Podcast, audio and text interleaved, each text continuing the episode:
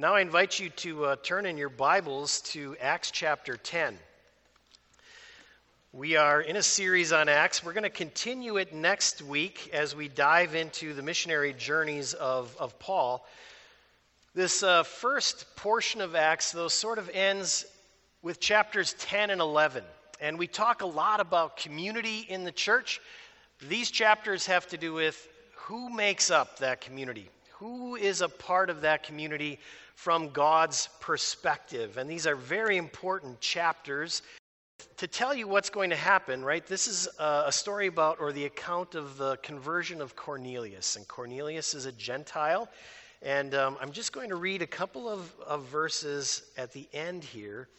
Um, but then what we're going to do is go back to the beginning of chapter 10, and we're going to walk through this chapter part by part. Um, Combine this with chapter 11 in your reading later today. But if you just look with me now at verse 44, the second part of that verse says, The Holy Spirit came on all who heard the message. And that was Cornelius and his family and his whole household. And then we read the circumcised believers who, who had come with Peter were astonished that the gift of the Holy Spirit had been poured out even on the Gentiles for they heard them speaking in tongues and praising God. Now, if you think about that, those are the exact manifestations of the Spirit that were given to the Jews on the very first Pentecost that we read about in Acts chapter 2. In other words, God is affirming that this has been his decision to include all of the Gentiles in his church and in his kingdom. No different signs for the Gentiles compared to the Jews. We are all one people in Christ. This is the word of the Lord. Thanks be to God. Now, let's go back to chapter 10, the beginning, um, page 1708 in your Bibles, 1708. And like I said, we're just going to uh, read through part by part this morning, and I will talk a little bit about each section. Verse 1. At Caesarea, there was a man named Cornelius, a centurion in what was known as the Italian regiment, clearly a Gentile. He and all his family were devout and God fearing. He gave generously to those in need and prayed to God regularly. One day, at about three in the afternoon, he had a vision. He distinctly saw an angel of God who came to him and said, Cornelius. Now we're going to pause there. This is Luke's introduction to Cornelius. Okay? I want to tell you about a little uh, another introduction. Some of you may be familiar with the 1967 film. That was a long time ago, I know. Guess who's coming to dinner? Guess who's coming to dinner? If you haven't seen it, just uh, check it out sometime. But that film starred Sidney Poitier as a young doctor, along with Spencer Tracy and Katharine Hepburn, high profile stars, as his fiance's parents, and it dealt with the socially charged topic of interracial marriage. Now, the plot dealt with a black man and a white man, a white woman who met in Hawaii while they were on vacation. They fell in love, and now they had to come back to the United States and tell their parents about it, um, particularly her parents. Okay? Now, when this um, screenplay was actually written for this film, we have to understand that interracial marriage was still outlawed by at least 17 southern states. All right, so this was a charged topic at this time. And then the title, um, the, the line that makes up the title of the film, this is kind of interesting as well. Guess who's coming to dinner? That was a question included in the original film, and it was answered by kind of this uh, sassy black maid named Tilly, and it was a sarcastic answer that she gave. The answer was Guess who's coming to dinner? Dr. Martin Luther King. But they had to actually remove that line from the original film because, as you know, Dr. King was assassinated in 1968. And so that part had to disappear. But when this film was made, okay, the director, Stanley Kramer, he wanted to make certain that the only objection people would have to this white girl marrying a black man the only objection that they would have was would be race. Okay? And so the doc or the the character that Portier portrays, he's a, a doctor from a top school. He's involved in innovative medical initiatives in Africa. He was against premarital sex.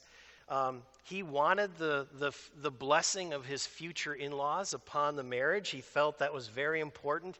He even left money by the phone for a long distance phone call that he made during the film. So, the only issue that anyone could have had with this marriage was race.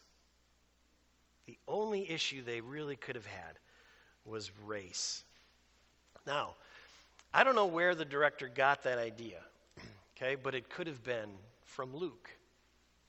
And it could have been from the way that Luke introduces us to this Gentile named Cornelius. Because Cornelius is almost too perfect. He's a, he's a God fearing man. He gives generously to the poor. He prays regularly. God even sends him an angel to let him know how much God actually approves of Cornelius. And so, the only issue that you can really have with Cornelius in this text is his race. He's a Gentile. He's a Gentile. And what Luke is telling us here as we begin this text is that here is a text about race. It's about those ancient walls that divide us as human beings. And it's about, it's about those walls that from time to time get broken down or begin to crumble, only to be mended again by human hands and human hearts.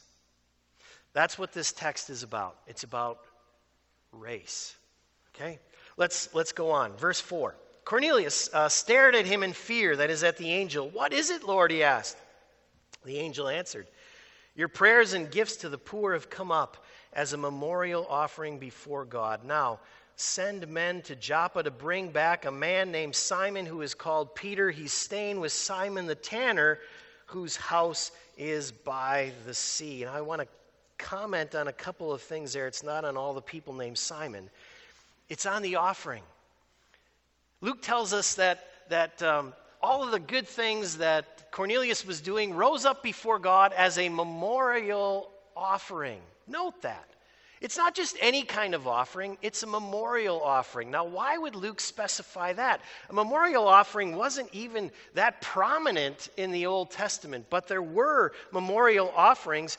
The question becomes you know, a memorial offering is about what? It's about remembering, right? But the question becomes who's doing the remembering? Who's supposed to do the remembering in, in a memorial offering? Is it the worshiper? Is it the worshiper that's supposed to remember that, hey, all good things have come from God and therefore I'm, I'm bringing a, an offering back to God? Is, is it the worshiper that's supposed to be doing the remembering? Or when you bring a memorial offering, are we jogging God's memory about something? I would say it's the latter. I would say it's the latter. Why do I think that? Well, in particular, because of Genesis 9. Okay? Genesis 9. What happens in Genesis 9? That's after the flood, right? And God comes to Noah and he makes a covenant with Noah. And he says to Noah, or actually gives Noah a covenant sign, and it's the rainbow, right? And he says, he says, or uh, Noah, when you, whenever you see this, uh, this uh, rainbow, I want you to remember my covenant. Is that what he says? No. He actually says, I'm going to put a rainbow in the sky, and whenever I see that rainbow, I'm going to remember that I have made a covenant with you never to destroy the earth again. It's a memorial offering. A memorial offering is reminding God of his promises that he makes to his people in his covenant, his covenant promises. Now, does God really need um, to remember things? Is God, you know, going a little senile with old age? Does he have to put little sticky notes on his fridge that says, remember to get a gallon of milk on your way home from work? No. I mean, that's, that's ridiculous. What God is saying, though, is my covenant promises to you are sure. And I want you to come to me and remind me of my promises and claim them for yourself. Claim them. God, you made this promise. Now keep it. You made this promise. All right? Now, what promise are we talking about here in Acts chapter 10? Well, God made a promise way back in, Act, in Genesis 12 already, didn't He? He said to Abraham, Abraham, I will make you a blessing to all the nations of the world. I will do this. Here comes up a memorial offering to our God. What is Luke trying to tell us here?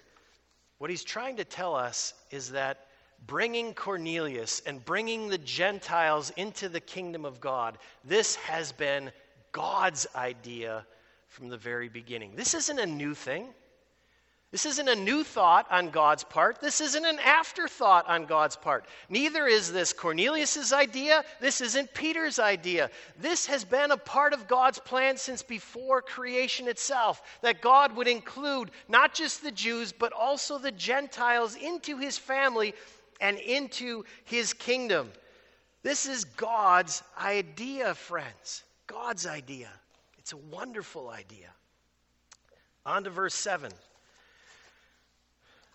When the angel uh, who spoke to him had gone, Cornelius called two of his servants and a devout soldier who was one of his attendants, and he told them everything that had happened, and he sent them to Joppa. Okay? I want to pause there.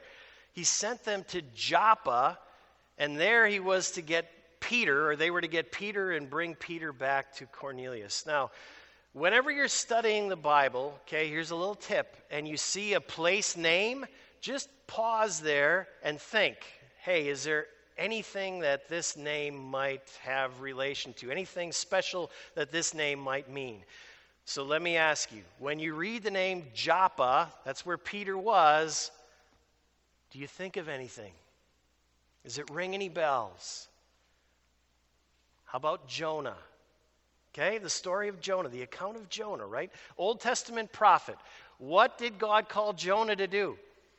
God said, Jonah, I want you to go to Nineveh and to preach to them because my heart is going out to those people. They're lost in sin, and I want to bring my mercy to them.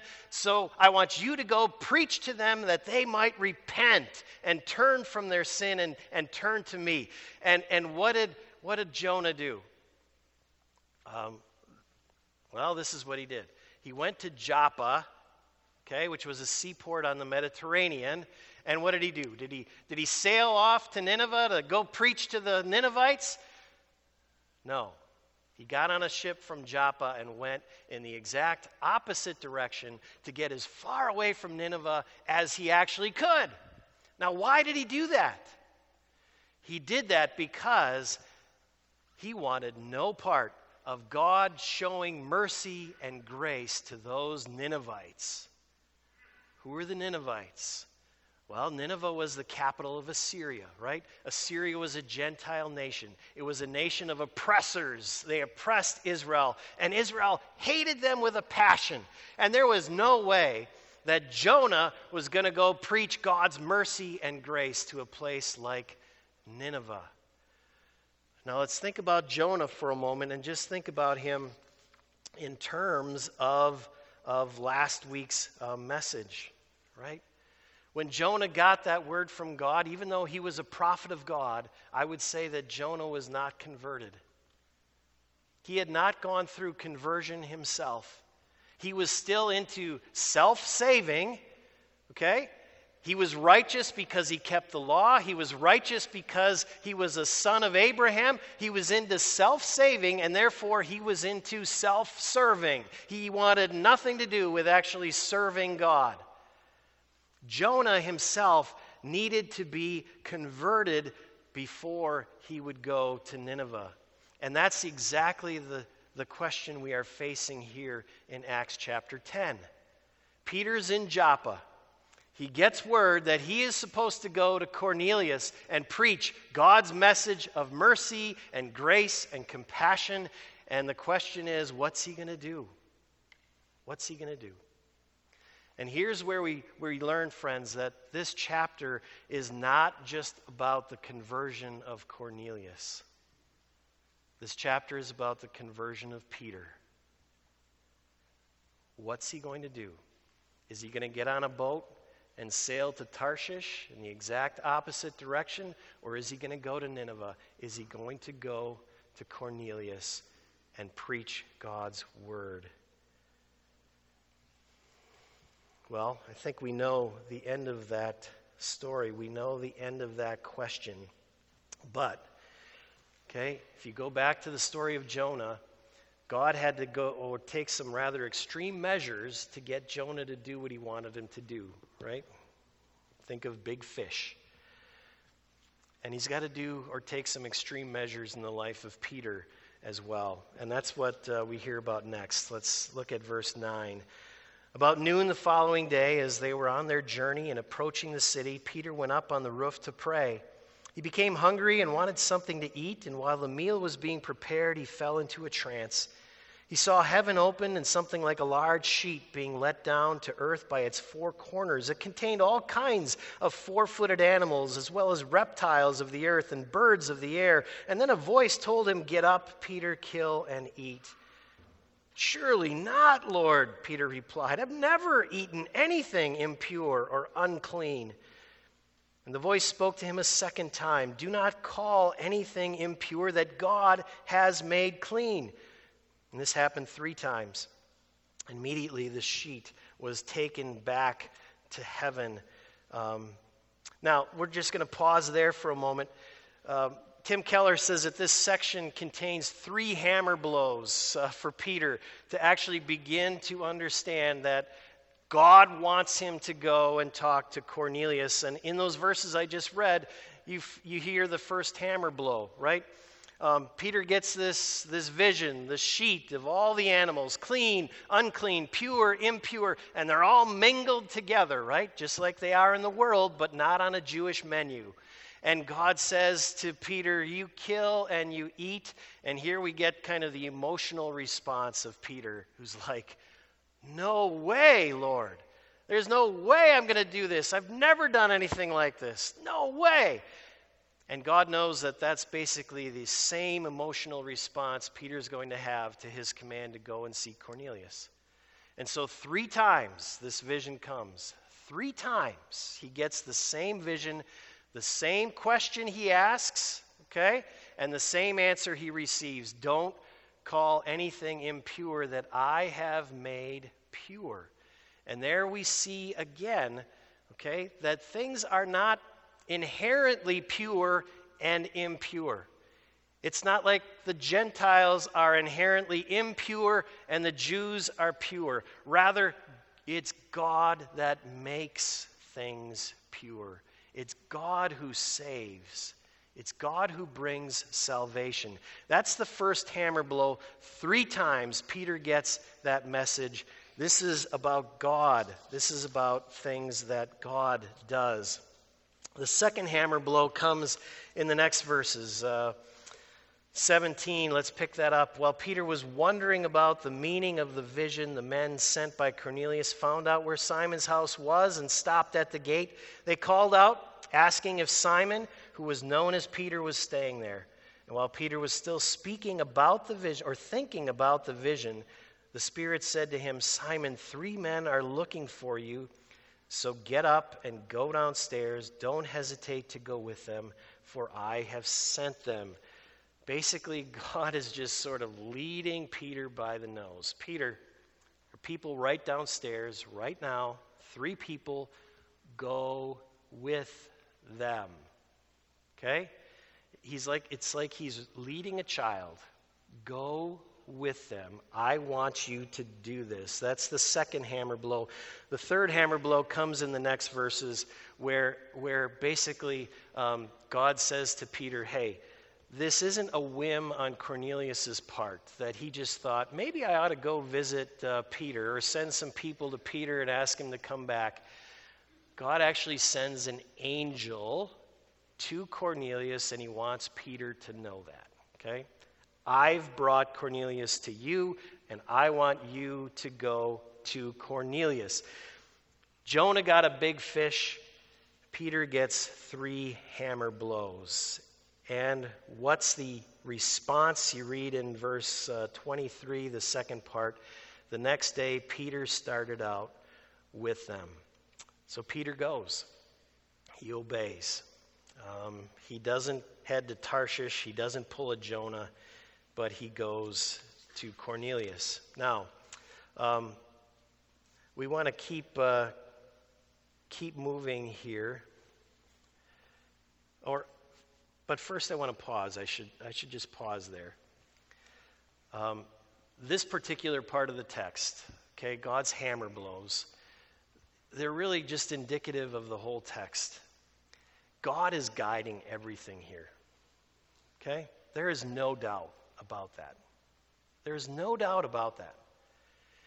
And, and what we have to understand about that is if this text is about racism, friends, if we are harboring any kind of racism in our hearts, let's not deceive ourselves into thinking that we do that with God's approval. We don't. We don't. If you believe that, if your friends believe that, then just point them to Acts 10 and 11. Okay?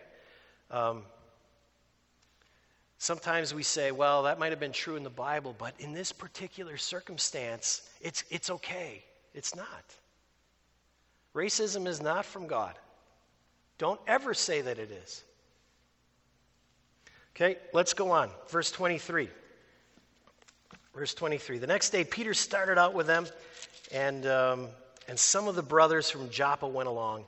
The following day, he arrived in Caesarea. Cornelius was expecting them and had called together his relatives and close friends. As Peter entered the house, Cornelius met him and fell at his feet in reverence, but Peter made him get up. Stand up, he said. I'm only a man myself. Talking with him, Peter went inside and found a large gathering of people. He said to them, you're well aware that it's against our law for a Jew to associate with a Gentile or, or even visit him.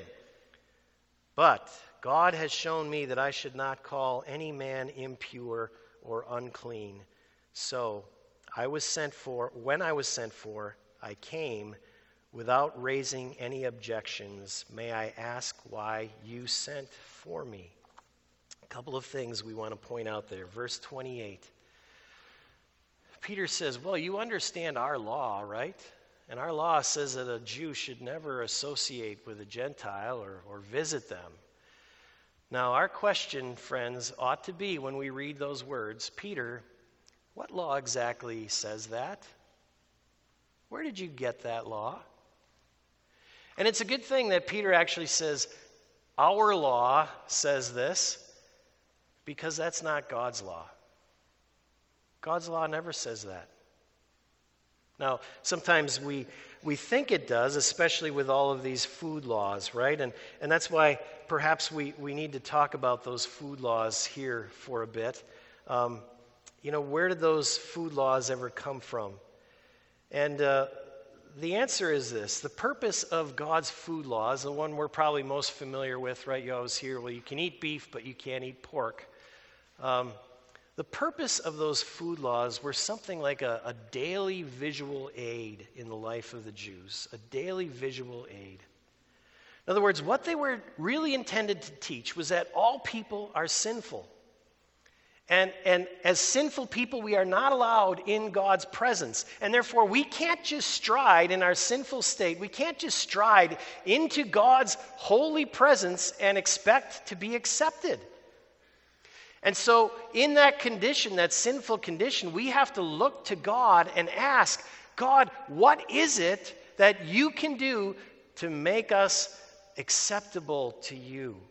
And that's where we get the whole. Um, the whole ritual system of Israel, the priests and the sacrifices and all of that. And what it was intended to do was to take us on the spectrum from this unclean place to being clean to being holy and acceptable in God's presence. How do we get from one end of the spectrum to the other? God provides a way.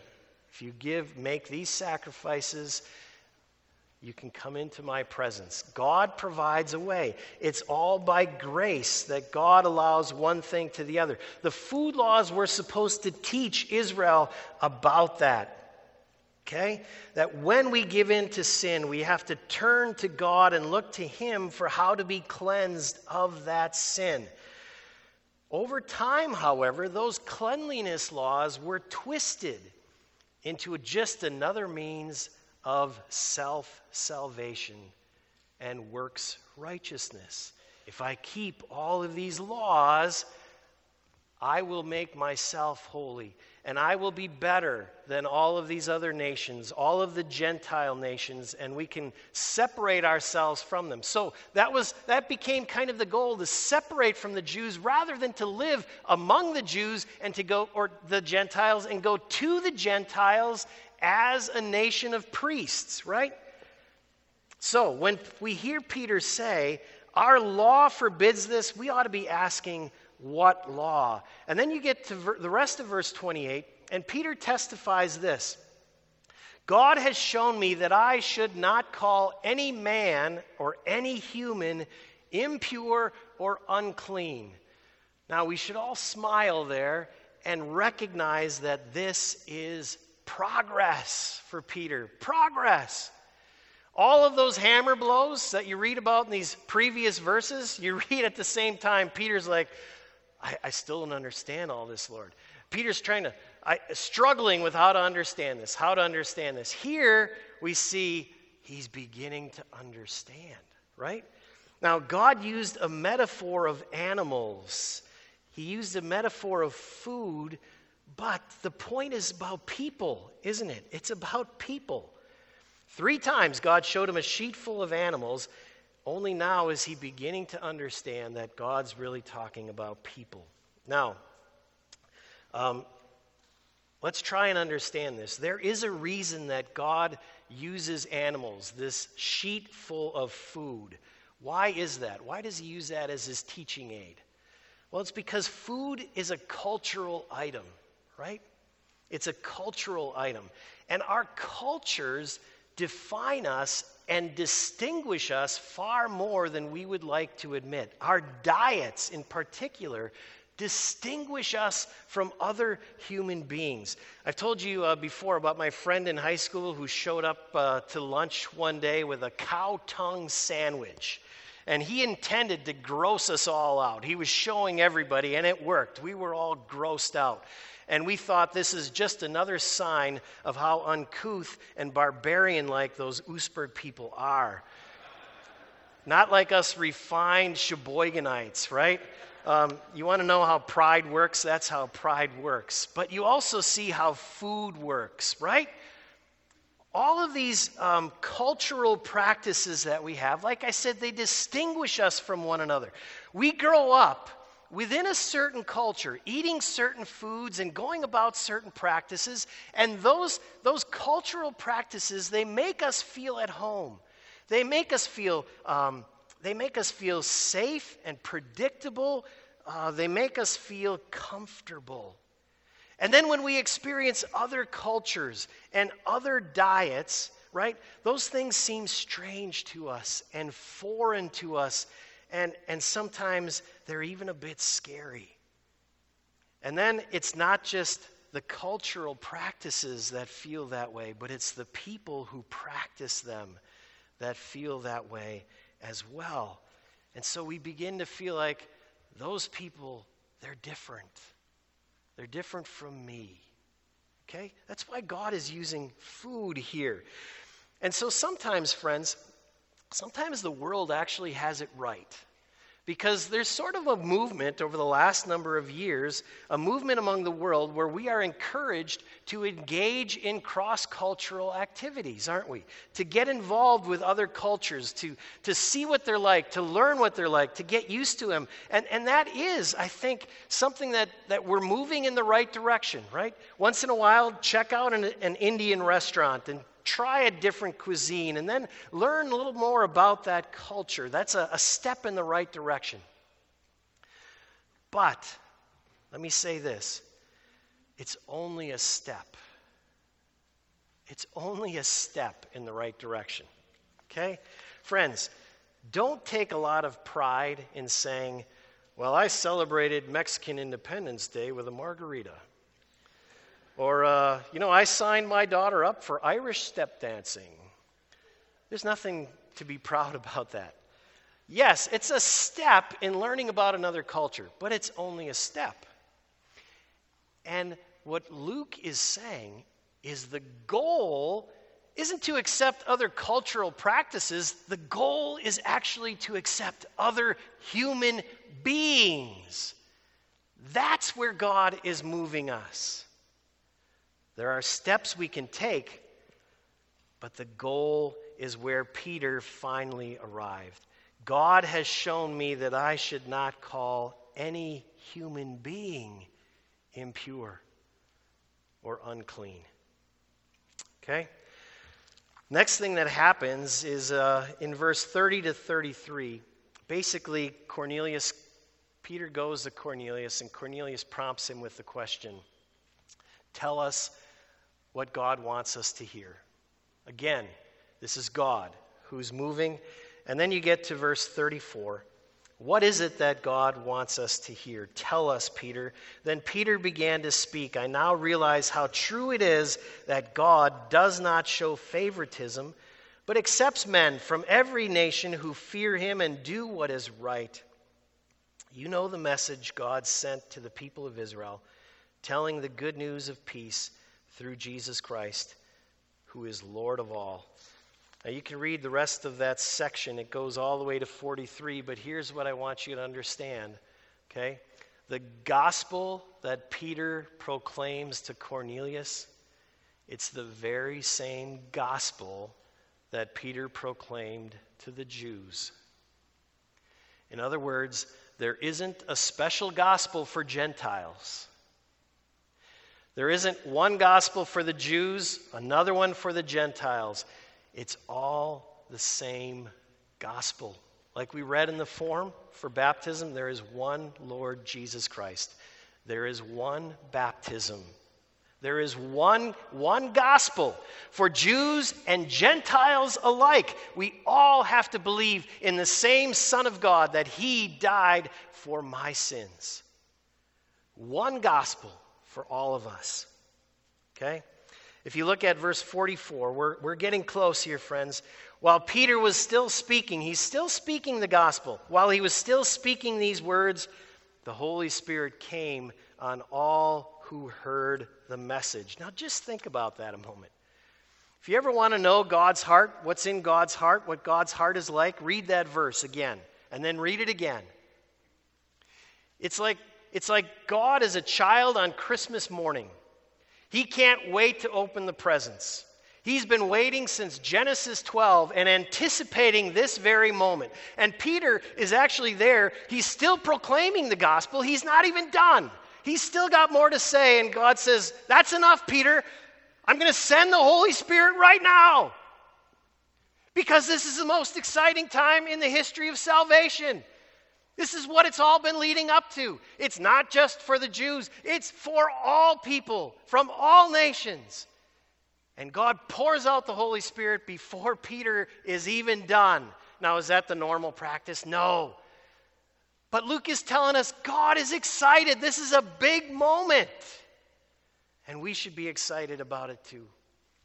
In fact, as you go on in these next verses, I'm not going to read them, but we read that the Holy Spirit is poured out, and then Peter says, Well, you know, the Holy Spirit's here, we might as well baptize as well. And you get that reverse of order again. Throughout the rest of Acts, it's always been, and, and they were baptized and they received the Holy Spirit. And they were baptized and they received the Holy Spirit. Here, they receive the Holy Spirit and then they're baptized. And it's like God is leading the way, isn't He? God is leading his church. He's out in front, and it's the church's role then to sit back and, yep, confirm what God is doing. He's brought the Gentiles, he's poured out his spirit on them. We might as well confirm it and we'll baptize. Wow. And they receive, like I said earlier, a bapt or a, a Pentecost just for Gentiles. The exact same signs, speaking in tongues, praising God. Do we all receive those, those signs when we are converted? No. I mean, most of our, most of our conversions are, are quiet. And we don't get those special Holy Spirit speaking in tongue kind of moments. We do get something else. We get a supper where Jesus says, You come to my table because you've been invited right from the very beginning. All you Gentiles, you aren't an afterthought. You come to my table and let me assure you now, through my Holy Spirit, that you belong to me. Now, that would be a, a good place to end. And time of the morning, you're probably saying, Yes, that would be a good, good place to end, Peter. Um, it will end in a moment because it wouldn't be right to end right there. What did I say at the beginning? What is this text about? It's about race. It's about race. We sang a gathering song this morning, the words of the Lord's Prayer. And it said this Let your kingdom come. Let your will be done here on earth as in heaven. And then it adds this line right here in my heart. That's an important line. Because the kingdom of God doesn't come out there, doesn't come in Brookfield or in Milwaukee or in Wisconsin, doesn't come on the streets out there until it comes first in my heart. There's a picture in Revelation of, of all of the nations coming together, every tribe and tongue and people, and gathering together to worship Jesus Christ and the Lord our God. And we all look at that picture and we say, That's incredible. It's wonderful. I can't wait for that day to come. That day wouldn't come if it wasn't for one conversion the conversion of Peter. The kingdom had to come into Peter's heart before it can come out here. Friends, look around you at this congregation. We all look pretty much alike. The nations are not going to gather together with us in this place unless there's a conversion in my heart and in your hearts. Until we see that the gospel is for everyone, and we want everyone to be here in the name of Jesus Christ. A religion of good works, friends, gives some people the right to feel superior to others, gives us the right to separate, to exclude, because I'm better. But a religion and a gospel that's founded on grace means that no saved person can ever feel superior to anyone else. Not Jonah, not Peter, not me, and not you. So as we eat and drink now, I pray that we'll feel the excitement that God felt when, when us Gentiles were allowed for the first time to share in this meal. I pray that we'll feel his excitement. And I also pray that we will feel his great anticipation for that Sunday that's coming hopefully soon when many, many races will fill this very room and come to this very table. That's what baptism is all about. Let's bow together in prayer. Lord Jesus, break down the sin in our own hearts. Break down our belief in self salvation and self serving. Convert your church. Continue to convert your church so that all of the Corneliuses out there may recognize and know that they've been in God's heart from the very beginning. And they are welcome to come to Jesus, to find salvation, to be converted, and to join us at this table. It's in Jesus' great name we pray. Amen.